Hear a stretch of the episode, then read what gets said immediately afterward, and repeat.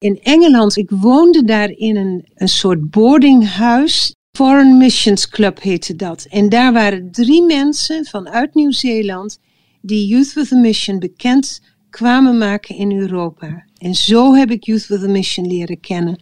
En vanaf het moment dat ik het ontdekte, vond ik het fantastisch dat je als jong mens betrokken kon raken in het verbreiden van het koninkrijk van God. De wereld rond.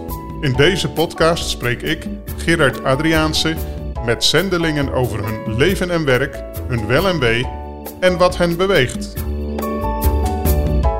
Vandaag in de wereld rond, zo aan het begin van het nieuwe jaar 2023, spreek ik met Romtje Fountain, de vrouw die samen met anderen het initiatief nam om in 1973 zendingsorganisatie Jeugd met een Opdracht op te richten in Nederland.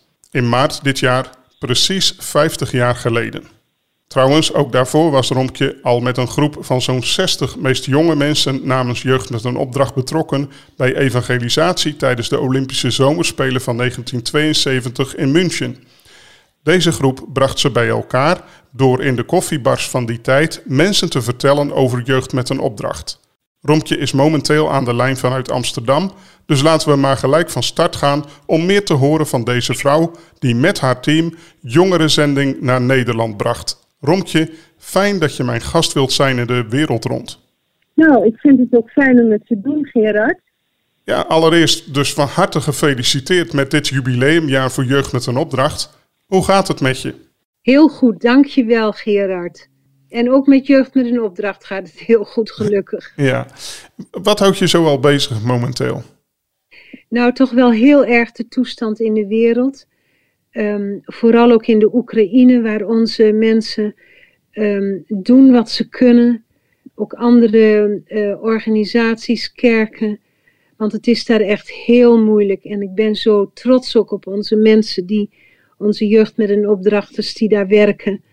Ook mensen vanuit Nederland die daar dingen naartoe brengen.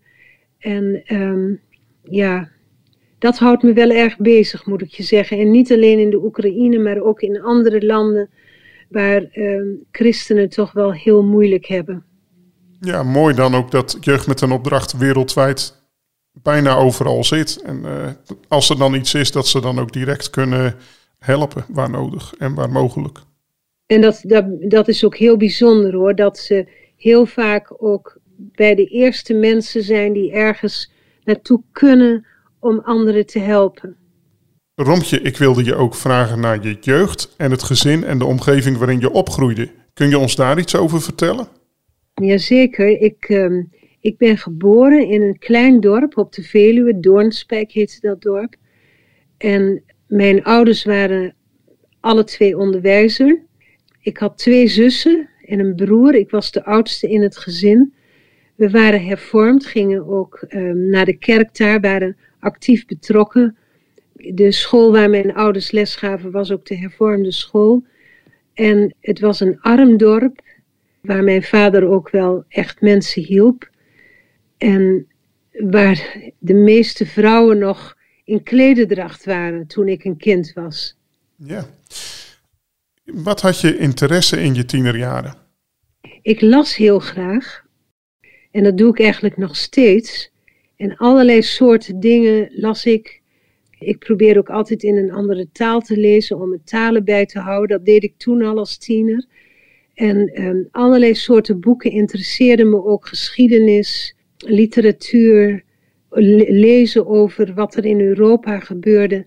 Dat was wel echt een interesse die ik toen al had. Ja, en geschiedenis is ook iets wat uh, Jeff, je man, gestudeerd heeft. Dus dat is dan wel uh, bijzonder. Ja, dat is heel leuk dat dat voor ons alle twee toch wel een heel belangrijk iets is, ja. Weet je nog wanneer je voor het eerst van zending hoorde? Nou, ik denk dat ik toen misschien een kleuter was, misschien vijf of zo. Want mijn vader die kon heel goed verhalen vertellen. En hij vertelde ook altijd het verhaal over David Livingstone, die naar Afrika ging. En dat heeft toch iets ook in mij gedaan, denk ik. Want ik, ik, um, ik vond dat zo bijzonder, dat verhaal. En ik denk dat ik toen ook wel de interesse heb gekregen om zendeling te worden. Maar dat kan ik me niet meer herinneren dat ik dat toen al vertelde. Maar dat is mij dus door anderen later verteld dat ik als, als kleuter van vijf al op de vraag van wat wil je laten worden, dat ik zei zendeling. Ja, heel bijzonder. Ja, ja. Wat is je achtergrond wat betreft je opleiding? Nou, na de middelbare school, ehm, wat voor mij niet een prettige tijd was, maar ja, dat was nou een keer zo. Toen heb ik schroevers gedaan. Dus mijn opleiding is als secretaresse uh, administratief werk. En dat heb ik mijn hele leven met buitengewoon veel plezier gedaan. En ook erg uh, handig in de zending, zoals zoveel dingen. Maar zeker, uh, administratie is ook wel belangrijk. Ja, heel belangrijk. En natuurlijk, bij, op schroevers leerde je ook talen, je leerde praktische dingen. Dus ik, ik achteraf gezien ehm, ben ik daar heel blij omdat ik die opleiding heb kunnen doen. Ja. Hoe leerde je God persoonlijk kennen? Ik kwam in contact met een jeugdgroep in het dorp wat naast ons dorp lag, in Oldebroek. En daar waren jonge mensen en die hadden, ja, die, die hadden een persoonlijke relatie met God. Nou, dat had ik eigenlijk in de kerk waar ik vandaan kwam, was dat, was dat ja, dat hoorde je eigenlijk nooit. Dus, en ik had ook het vreemde idee dat je om echt gelovig te worden, dat je dan in ieder geval oud moest zijn. Maar toen ik met die jonge mensen in aanraking kwam, die zoveel blijdschap hadden en zo, zoveel vrede, dat sprak mij enorm aan. En toen ben ik, uh, als 17-jarig meisje, ben ik toen tot geloof gekomen door het contact met hen. Hoe raakte je bekend met Youth with a Mission? Toen ik een aantal jaren als secretaresse had gewerkt, toen was mijn, um, mijn eerste idee hoe bijzonder het was om God te kennen, was een beetje weggeëpt. Ik had een goede baan, maar na verloop van tijd dacht ik, ja, maar zo, zo wil ik toch niet mijn hele leven leven. En toen had iemand mij verteld dat je in Engeland een cursus kon doen, dat heette Missionary School of Medicine. En dat ben ik toen gaan doen. Ik heb het nooit gebruikt. Ik ben altijd in administratieve dingen werkzaam geweest. Maar ik woonde daar in een, in een, ehm, een soort boardinghuis. Foreign Missions Club heette dat. En daar waren drie mensen vanuit Nieuw-Zeeland die Youth with a Mission bekend kwamen maken in Europa. En zo heb ik Youth with a Mission leren kennen. En vanaf het moment dat ik het ontdekte, vond ik het fantastisch dat je als jong mens betrokken kon raken in het verbreiden van het koninkrijk van God. Dit waren gewoon drie jonge mensen die zelf jeugd met een opdracht hadden leren kennen en die, die, die passie hadden om het naar Europa te brengen. Hoe leerde je je man Jeff kennen? Nou, nadat ik um, jeugd met een opdracht was begonnen in 73, ben ik tussen 74 en 75 heb ik um, een tijd gewerkt met jeugd met een opdracht in Amerika. En toen ik terugkwam in de zomer van 75, begon mijn betrokkenheid bij jeugd met een opdracht weer met een conferentie in Engeland, waar ook Jeff was. Ik kende hem toen nog niet, maar toevallig zaten we op de terugweg, hadden we een jeugd met een opdrachtbus.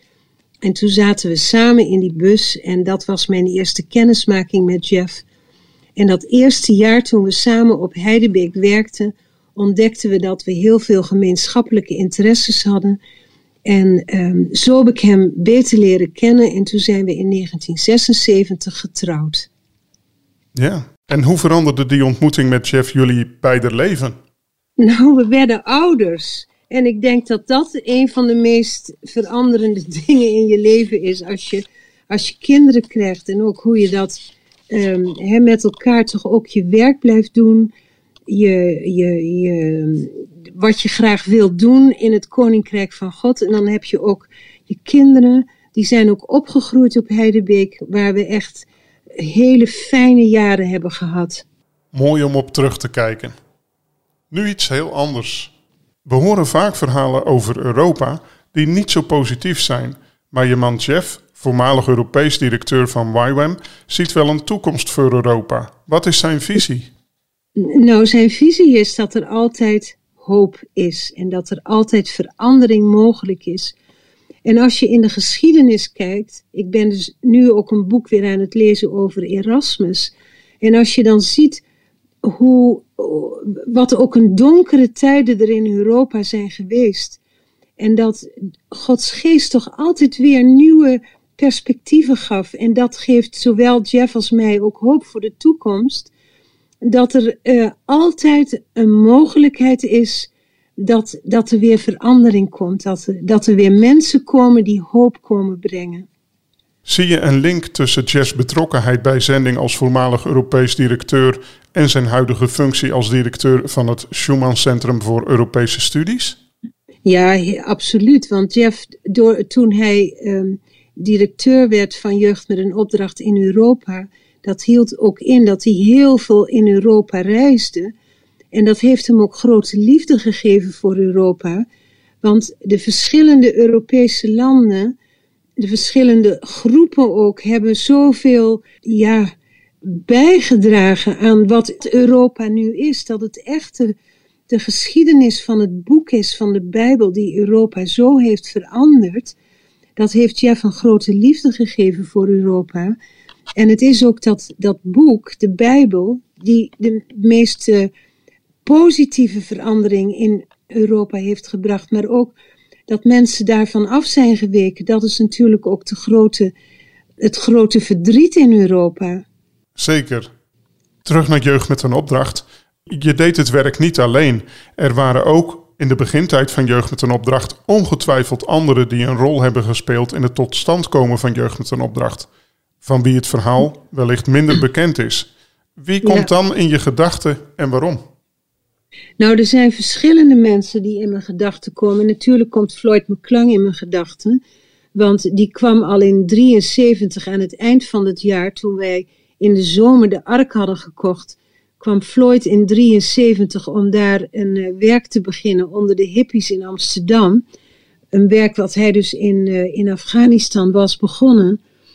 Maar er zijn ook zoveel andere mensen. Ik denk bijvoorbeeld aan Bart Doornweert, aan, geweldige vrouwen die meewerkten, Letitia, Anje. Als je in mijn boekje leest, dan zie je ook de mensen die, die echt heel belangrijk waren, ook in die eerste tijd. We hadden bijvoorbeeld iemand die altijd bij Philips had gewerkt, die ons heel erg hielp ook met uh, praktische dingen en, en ook wettelijke dingen. Dus er waren heel veel mensen die ons hielpen en dat was ook belangrijk, want wij waren natuurlijk allemaal jong en wisten eigenlijk ook niet hoe je dat allemaal moest doen. Dus het was bijzonder dat er ook oudere mensen ons hielpen en ook ideeën gaven hoe we dat het beste konden doen. Heidebeek is ontzettend veranderd en heeft pas ook een nieuw gebouw geopend. Hoe was dat in die begintijd, Rompje? Hm. Nou, we waren, kijk, we begonnen natuurlijk met helemaal niks. Het was onder andere Anne van der Bijl die ons um, hielp in het begin. En ook anderen die ons in het begin hielpen. Maar we waren heel gepassioneerd. Maar er was natuurlijk nooit veel geld. Dus je moest ook altijd weer bedenken hoe het allemaal goed zou komen. Dus het is ook bijzonder om te zien dat het prachtige gebouw daar nu gebouwd is. En uh, ook in al die 50 jaar, als ik daarop terugkijk, dat ik zie hoe vaak we ook op de meest onverwachte momenten ineens mensen kwamen die ons geld gaven, of die ons ideeën gaven, of één keer kregen we zelfs een heel gebouw om ons werk te kunnen doen. Dus dat is met heel veel dankbaarheid dat ik daar ook uh, op terugkijk. En ik weet nog uit die tijd dat je ons er ook wel op wees, dat was uh, in 1990, dat de begintijd moeilijk was en dat jullie op de grond zaten, niet al het uh, eten hadden wat jullie wensten. En ja, dat wij, alhoewel het misschien ook niet precies was zoals thuis, dat we toch wel tevreden moesten zijn met wat we hadden, omdat het al een stuk beter was. En dat is volgens mij nu met dat nieuwe gebouw nog een hele stap vooruit gegaan. Ja, en, en weet je, we, we wisten ook zo weinig over hoe je dingen moest plannen. Eén winter ging de verwarming kapot. En toen moest er een nieuwe verwarming komen. Toen was er een echtpaar uit Hillegom die um, hun geld van de rekening haalde om onze verwarming te kunnen betalen.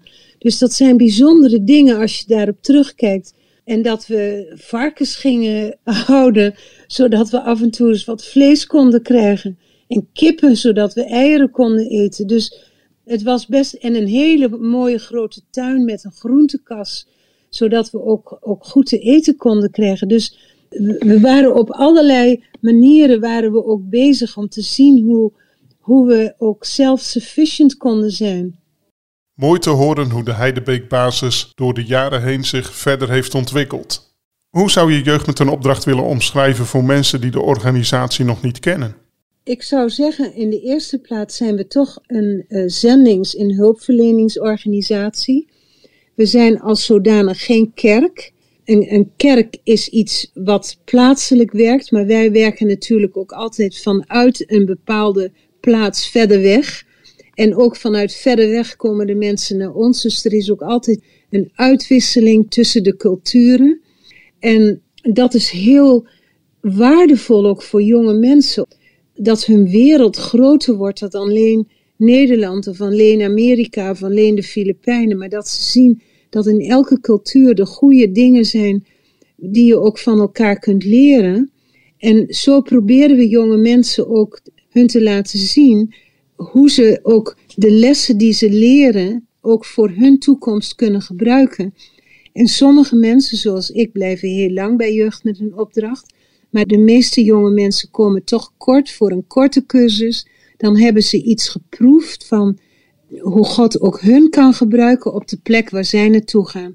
Sommigen gaan studeren, anderen gaan werken, anderen gaan naar een ontwikkelingsland om daar werk te doen. Dus het is heel erg ook een, ja, een ontdekkingsreis voor jonge mensen voor de rest van hun leven. Dat heb je mooi omschreven zo, Rompje. Dan heb ik nog een andere vraag. Je werkte ook in je jongere jaren als secretaresse van Corrie ten Boom, overlevende van concentratiekamp Ravensbrück. Hoe herinner je haar en beschrijf haar eens als persoon en kun je ons vertellen wat je van haar hebt geleerd? Nou, ze was heel ijverig, heel energiek, vol visie. Als ze ergens moest spreken, bereidde ze zich enorm goed voor. Dat zijn allemaal dingen die ik echt van haar geleerd heb. Om, om niet te denken dat dingen je maar aankomen waaien, maar dat je echt je beste voor moet doen. Maar het belangrijkste wat ik van haar geleerd heb, is dat zij had geleerd om de Duitsers te vergeven. En dat ze dat ook altijd zei: God kan ons alleen maar vergeven als wij ook anderen vergeven. Dat was denk ik toch wel de boodschap van haar leven. Romtje, je hebt God op wonderlijke wijze bezig gezien. Als je kijkt naar deze tijd, wat is dan je verlangen en gebed? Nou, dat, dat God nog niet klaar is met, met ons niet, maar met Europa niet. Dat hij van ons continent houdt en dat we, dat we ook daaraan mogen werken om, om het koninkrijk van God, om dat te blijven brengen in de, in de wereld. En niet alleen hier in Nederland, maar dat we ook uit mogen gaan. En dat wij ook vanuit andere plekken in de wereld mensen hier nodig hebben om die goede boodschap verder te brengen. Zelf deed ik mijn DTS op Heidebeek in 1990. Ik weet nog hoe je je inzette voor de basis, maar ook voor ons als jonge studenten. Waar komt die passie voor jongeren vandaan? Nou, ik denk dat dat, dat dat ook wel door mijn ouders komt, omdat ze natuurlijk alle twee betrokken waren bij jonge mensen. Dat je altijd het idee had, je, je, leeft niet voor jezelf alleen, maar je moet dat ook aan anderen doorgeven. En jonge mensen zijn zo belangrijk, die kan je ook nog zoveel dingen meegeven. En ik heb het altijd geweldig gevonden om met jonge mensen te werken toen ik zelf jong was, maar ook nu ik ouder ben. Je kunt zoveel van jonge mensen leren. Ik heb veel meer van jonge mensen geleerd dan zij van mij hebben geleerd.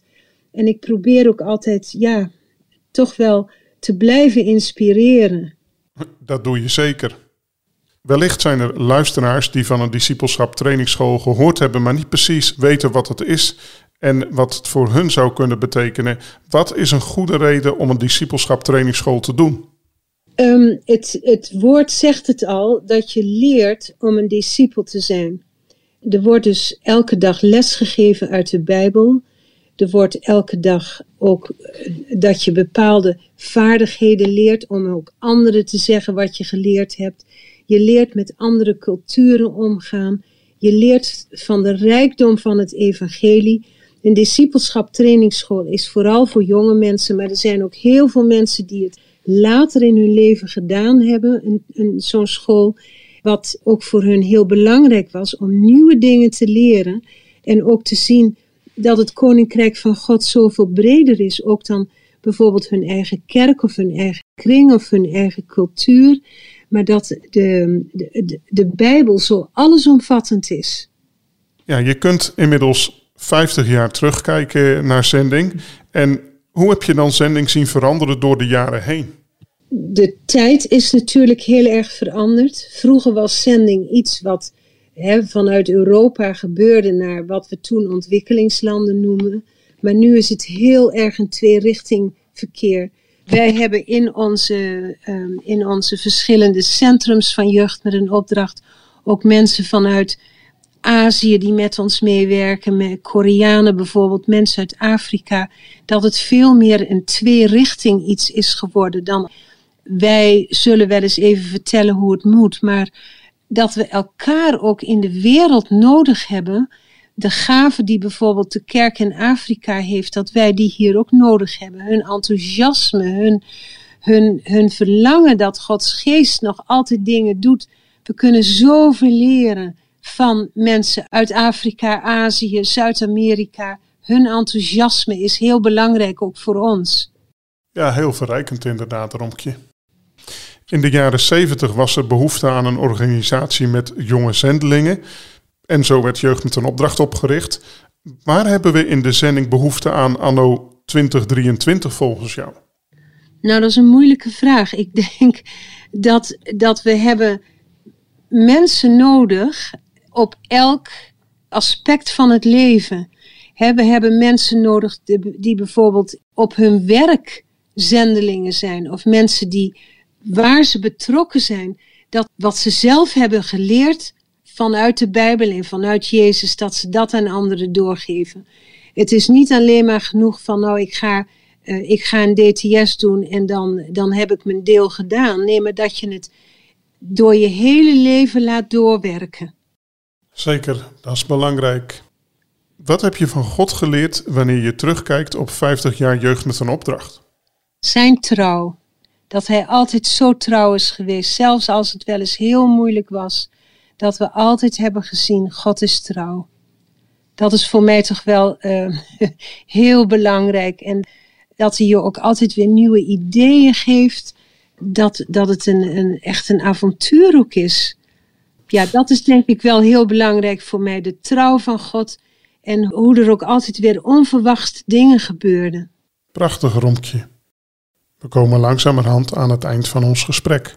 Wat kun je ons vertellen over de activiteiten rond het 50-jarige bestaan van Jeugd met een Opdracht dit jaar? Nou, we gaan het het hele jaar vieren. Er komen filmpjes. Ik ben zelf niet zo heel goed met al die sociale media, maar er komen overal dingen op. Maar op 18 mei, dat is uh, Hemelvaartsdag, hebben we op Heidebeek een grote viering voor Amsterdam en Heidebeek en alle andere teams. Maar dan Amsterdam en Heidebeek hebben ook hun eigen vieringen. Er is een programma voor oud-studenten, oud-medewerkers. Er wordt van alles gedaan, maar 18 mei schrijf dat in je agenda. Ja, Hemelvaartsdag. Hemelvaartsdag, ja. Zendingsdag is dat. Ja, bij Jeugd met de Opdracht zeker. Op Heidebeek al jarenlang.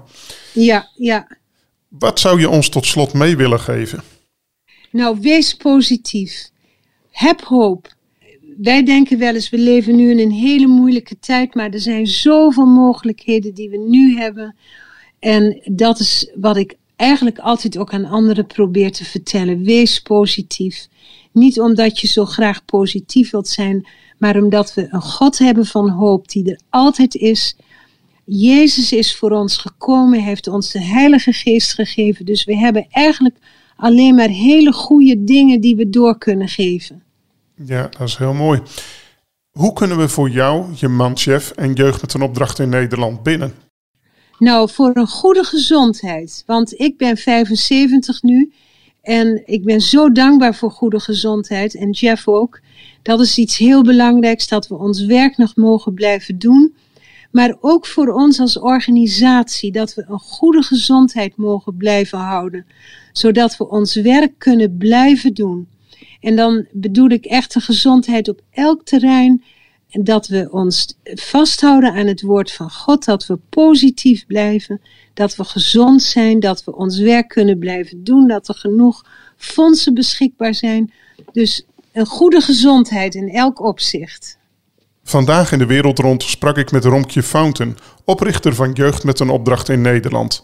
De zendingsorganisatie die dit jaar dus haar 50-jarig jubileum viert. Romkje, heel hartelijk dank voor de tijd die je hebt vrijgemaakt om ons te vertellen over je belevenissen met God.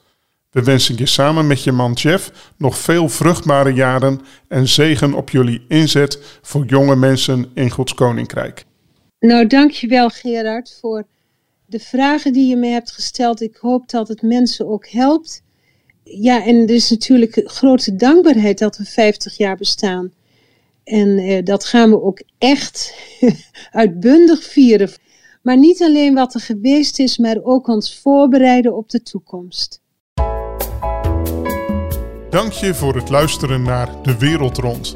Een podcast waarin ik, Gerard Adriaanse, spreek met zendelingen over hun leven en werk, hun wel en wee en wat hen beweegt.